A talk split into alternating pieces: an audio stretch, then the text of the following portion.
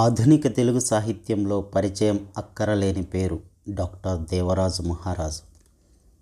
సాహిత్యంలోని అన్ని ప్రక్రియల్లో తనదైన రాజముద్రను వేసిన డాక్టర్ దేవరాజు మహారాజు 70వ పుట్టినరోజు సందర్భంగా వారి గురించి ప్రముఖ సాహితీవేత్తలు వెలిబుచ్చిన అభిప్రాయాలను ఇక్కడ అందిస్తున్నాం. విని ఆనందిస్తారని ఆశిస్తున్నాం. డాక్టర్ దేవరాజు మహారాజు గారి గాయపడ్డ ఉదయం కవితా సంపుటిపై బెంగుళూరు విశ్వవిద్యాలయ ఆచార్యులు ఆచార్య తంగిరాల సుబ్బారావు గారు సుదీర్ఘమైనటువంటి లోతైన విశ్లేషణ చేశారు. ఆ విశ్లేషణను 1990వ సంవత్సరం జూలై 2 నుండి 23 వరకు వరుసగా 4 సోమవారాలు సాహితీ పేజీ ఆంధ్రపత్రిక దినపత్రికలో ప్రచురించారు. ఆ 4 వ్యాసాలని సంక్షిప్తంగా ఇప్పుడు విందాం. శీర్షిక: మహారాజు సంక్షుభిత హృదయం. ఆధునిక యుగంలో మహాకావ్యాలు సన్నగిల్లి ఖండకావ్యాలు వెలిశాయి. చందో బందోబస్తు తగ్గి వచన కవిత్వం పుట్టింది. మొదటిది వస్తువులో మార్పు, రెండోది నిర్మాణంలో మార్పు. మళ్ళీ వచన కవిత్వంలో కథను ప్రవేశపెట్టాలని కుందుర్తి గారు చాలా తాపత్రయపడ్డారు. శీలా వీర్రాజు లాంటి ఆయన ప్రియ శిష్యులు యథోచితంగా శ్రమపడ్డారు. కానీ ఇందువల్లనో ఆ ప్రయత్నం ముందుకు వెళ్ళలేదు. ఇప్పుడు ఆధునిక కవిత్వం అంటే భావాత్మకమైన ముక్తకాల వంటి విడి రచనలే, ఇవి ఖండకావ్యాలే. డాక్టర్ దేవరాజు మహారాజు గారి గాయపడ్డ ఉదయం కూడా ఈ కోవలోదే. ఆధునిక జీవితాన్ని వర్ణించే కవిత్వం మాత్రం ఆధునిక కవిత్వం. ఆధునిక కాలంలో వ్రాయబడ్డ పురాణ కావ్యాలు, చారిత్రక కావ్యాలు సమకాలీన కవిత్వం అవుతాయి, కానీ ఆధునిక కవిత్వం కానేరవు. ఆధునిక చిత్రకళ, శిల్పకళల్లాగే ఆధునిక కవిత్వం కూడా ప్రతీకాత్మకంగా ఉంటుంది, కానీ అరటిపండు ఒలిచి చేతిలో పెట్టినట్లు ఉండదు. ఈ ఆధునిక లలిత కళల్ని అర్థం చేసుకునేందుకు కొంత శిక్షణ, పరిశ్రమ కావాలి, తప్పదు. గాయపడ్డ ఉదయం చాలా అందమైన కవితా సంపుటి. ఇంత అందమైన కవితా సంపుటిని ఈ మధ్యకాలంలో నేను చూడలేదు. ఈ అందమైన కవితా సంపుటిని చూడగానే తొలకరి మెరుపును చూసినంత సంతోషం కలిగింది. అయినా దీని అందం ప్రయోజనరహితమైన అందం కాదు. ప్రయోజనరహితమైన ఏ కళ ఈ కవికి పనికిరాదనుకోండి. ఇది గాయపడిన ఆధునిక మానవుని ఆశల్ని వర్ణించే కావ్యం కాబట్టి దీని శీర్షిక, కవి పేరు ఎర్రటి అక్షరాల్లో ఉన్నాయి. కవి పేరులోని అక్షరాలు ముద్రణాలయంలోని అక్షరాలు కావు, ఆర్టిస్టు వ్రాసిన అక్షరాలు కావు. కవిగారి సంతకం యథాతథంగా ముద్రించబడింది. అందువల్ల ఈ కవితా సంపుటికి దీని కవికి ఉన్న ఆత్మీయ సంబంధం స్పష్టమవుతుంది. ఇది కవి స్వీయ కవితా గానాన్ని వింటున్నప్పటి అనుభూతినిస్తుంది. ఉజ్వల భవిష్యత్తంతా అంటుకుపోయిన వర్తమాన మానవుని నిరాశను సూచించే విధంగా బూడిద రంగు అట్ట, దారి తెలియని చీకటిని తెలిపే బైండింగు లోపలి నల్లటి కాగితం, ముఖపత్రంగా రాయ్ నరేంద్ర గారి ఆధునిక చిత్రం ఈ కావ్యం యొక్క గుండెను పట్టిస్తున్నాయి. నరేంద్ర గారి చిత్రంలో వరదల్లో చనిపోయిన స్త్రీ పురుషుల మొండాలు, ముఖాలు, కాళ్ళు, చేతులు, వెనకాల ఎండిపోయిన చెట్లు ఉన్నాయి. ఇవి కవి ఈ కావ్యంలో చెప్పదలిచిన శవప్రాయమైన ఆధునిక జీవితాన్ని ధ్వనింపజేస్తున్నాయి. అట్ట వెనుక కవి ఫోటో కూడా ప్రతీకాత్మకంగా ఉంది. కవి తన గుండె కిటికీలోంచి ఈ ప్రపంచాన్ని చూస్తాడు. ఈ కవి క్యాంపస్ కిటికీలోంచి చూసిన కవిత కూడా ఒకటి ఈ కావ్యంలో ఉంది. కాబట్టి కిటికీ పక్కన కవి ముఖం సాభిప్రాయంగా ఉంది. ఇంకో విశేషం ఏమంటే ఈ కవి కావ్య ముద్రణను ఒక కళగా భావించాడని ఈ కవితా సంపుటి నిరూపిస్తుంది. పాదముద్రలు అనే కవితలో నిచ్చెన మెట్లు అనే సమాసాన్ని ముద్రించిన తీరు, శిక్షా కవితలో క్షణం తిరగబడింది అనే స్థానంలో తిరగ శబ్దాన్ని నిజంగా తిరగవేసి ముద్రించడం ఈయన ముద్రణా శిల్పానికి మచ్చుతునకలు. ఇది బాహ్య పరిచయం. ఇక ఈ రమణీయ కవితా సౌధంలోకి ప్రవేశిద్దాం రండి. డాక్టర్ దేవరాజు మహారాజు గారి గాయపడ్డ ఉదయం నిజానికి ఉదయం కాదు, వర్తమాన సమాజాన్ని చూసి గాయపడ్డ ఆయన హృదయం. ఈ కావ్యంలో ఇంచుమించు ప్రతి కవిత ఒకటి రెండు పుటల్లోనే ముగిసిపోతుంది. మహారాజు గారు వృత్తిరీత్యా సైంటిస్టు. సంక్షిప్తత ఆయన జీవనం. జానపద గేయాల విశ్లేషణలో భావాంశాలను, జానపద కథల్లోనూ కథా గేయాలలోనూ మూలాంశాలను ఉపయోగిస్తారు. మహారాజు గారు జానపద సాహిత్యంలో కూడా విశేషమైన కృషి చేసిన వారు కాబట్టి ఈ ప్రసక్తి తెస్తున్నాను. ఈ కవితలన్నీ భావాత్మకమైన జానపద గేయాల వంటివే కాబట్టి వీటి విశ్లేషణలో భావాంశాలను పరిశీలించవలసి ఉంటుంది.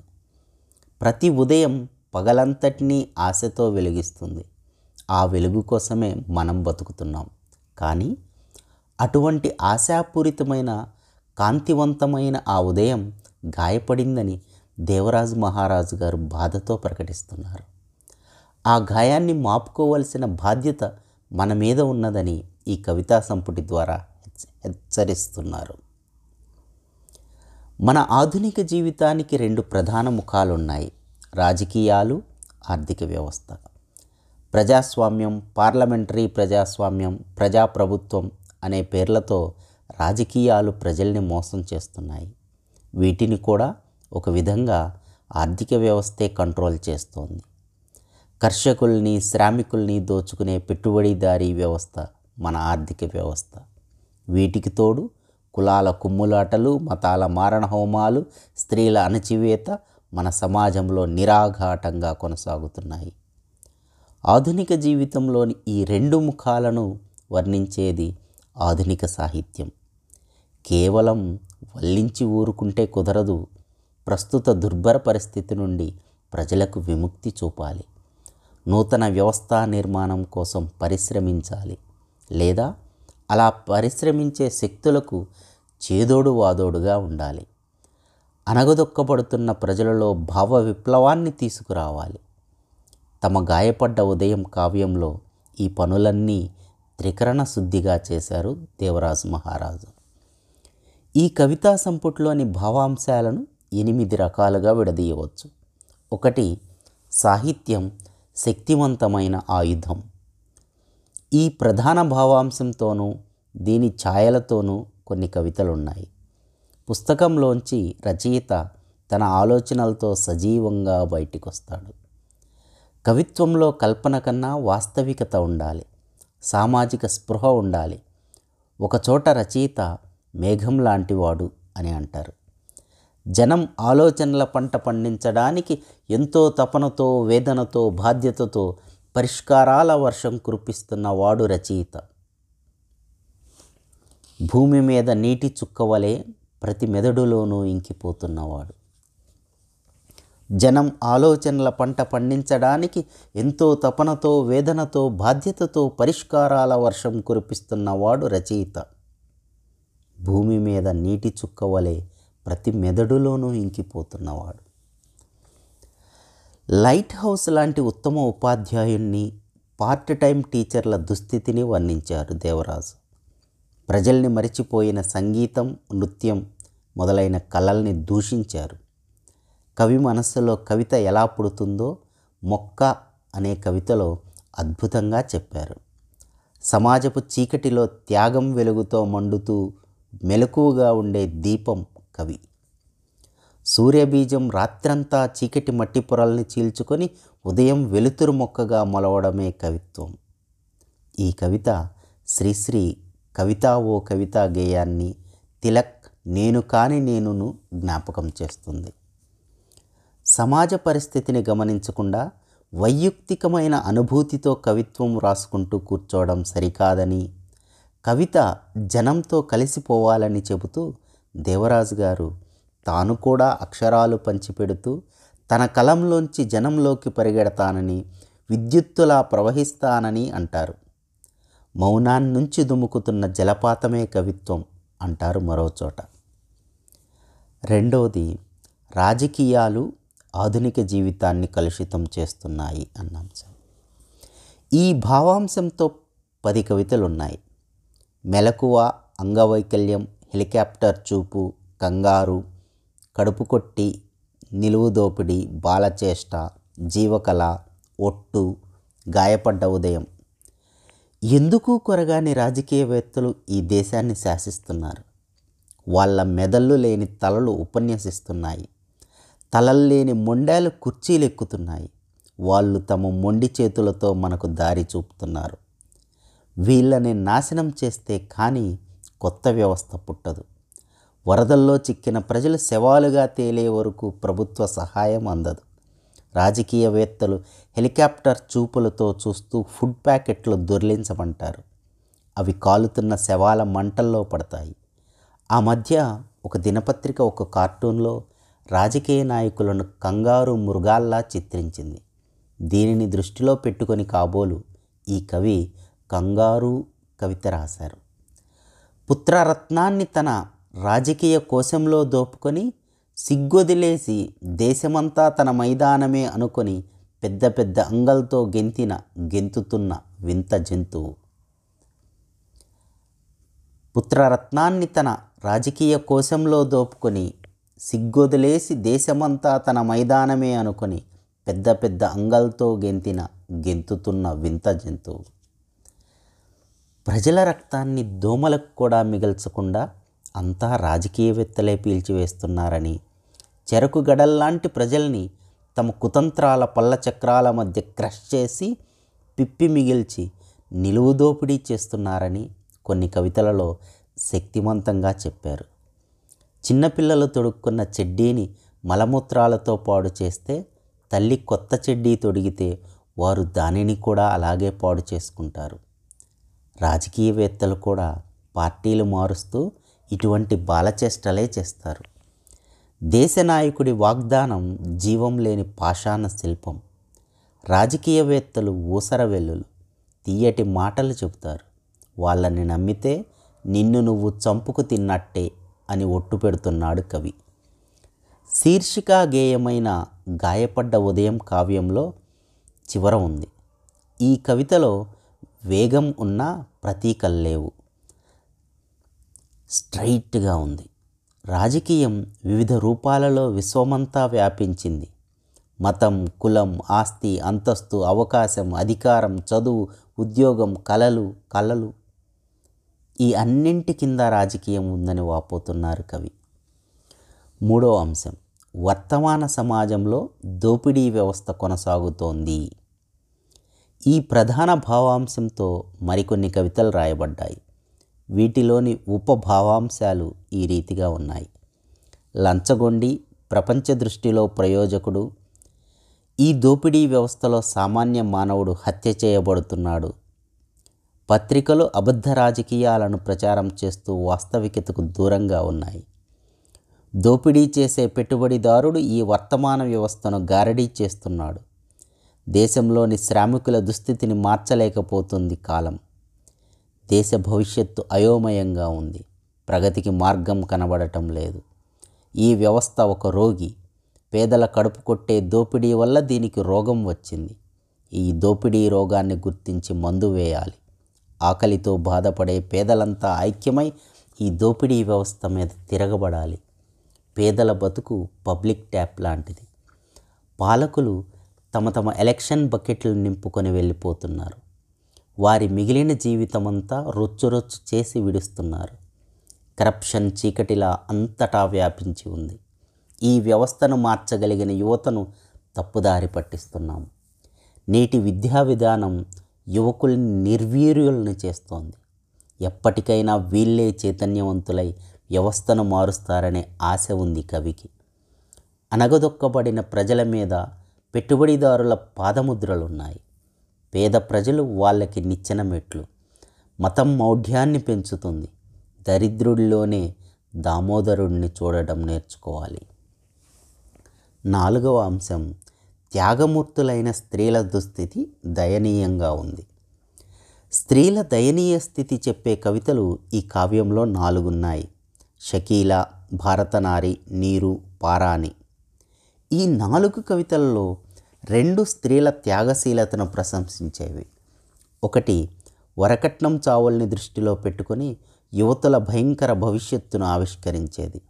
ఇంకొకటి రేప్కు ప్రతిక్రియగా ప్రజలు పోలీస్ స్టేషన్ను ముట్టడించడం అనే ఫెమినిజం అంశం ఉన్నది. భారతనారి కవితలో భార్యగా స్త్రీ చేసే త్యాగాన్ని ప్రశంసించడం ఉంది. నీరు కవితలో కూడా ఇదే భావాంశం కొంచెం జనరలైజ్ చేసి స్త్రీ నీరులాగా ఎన్నో రకాలుగా రూపాంతరం చెందుతుందని చెప్పబడింది. అనురాగం అవుతుంది, కన్నీరవుతుంది, శాసనమవుతుంది, జీవితాంతం వేగినా నువ్వు దారిలో పడనందుకు మౌనమవుతుంది, చైన్ స్మోకింగ్లో పొగై సుళ్ళు తిరుగుతుంది, చివరకు నీలో ఒక శూన్యమవుతుంది, ప్రకృతిలో మిళితమై జ్ఞాపకమవుతుంది. అనురాగమవుతుంది, కన్నీరవుతుంది, శాసనమవుతుంది, జీవితాంతం వేగినా నువ్వు దారిలో పడనందుకు మౌనమవుతుంది, చైన్ స్మోకింగ్లో పొగై సుళ్ళు తిరుగుతుంది, చివరకు నీలో ఒక శూన్యమవుతుంది, ప్రకృతిలో మిళితమై జ్ఞాపకమవుతుంది. పారాణి కవితలో ఈ సమాజంలో యువతి భవిష్యత్తు ఎంత ప్రమాదభరితంగా ఉందో తలుచుకొని కవి పడిన బాధ పాఠకుణ్ణి, ముఖ్యంగా ఆడపిల్లల్ని కన్న తండ్రుల్ని బోరున ఏడ్పించేస్తుంది. భయం భయం అంతటా భయం, పావడాలు పట్టుపరికినీలు ఏది చూసినా నాకెందుకో, లోతైన బావిలాంటి భయం, తేలిన శవం లాంటి భయం, భయం భయం నాకు అంతటా భయం, నాను ఒడ్డానం పట్టాగొలుసులు పుస్తెల తాడు ఏది చూసినా భయమే, అర్ధరాత్రి ఒంటరితనంలో ఊరేసుకున్న అందం లాంటి భయం. వరకట్నం చావుల్ని దృష్టిలో పెట్టుకున్న ఈ కవికి నడిచిపోయే అమ్మాయి జరగబోయే అగ్ని ప్రమాదంలా అనిపించడంలోనూ, కిరాణా కొట్లో అగ్గిపెట్టే అన్న, రేషన్ షాప్లో కిరోసిన్ అన్న ఈ కవి భయపడడంలోనూ అతని హృదయంలో ఎంత వేదన ఉందో, ఎంత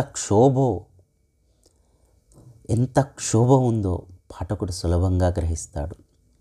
నీరు, పారాణి అనే ఈ రెండు కవితలు ఈ కావ్యానికి తలమానికాలుగా ప్రకాశిస్తున్నాయి. 5వ పాయింట్, ఈ దోపిడీ వ్యవస్థను మార్చడం కోసం ప్రజలు తిరగబడాలి.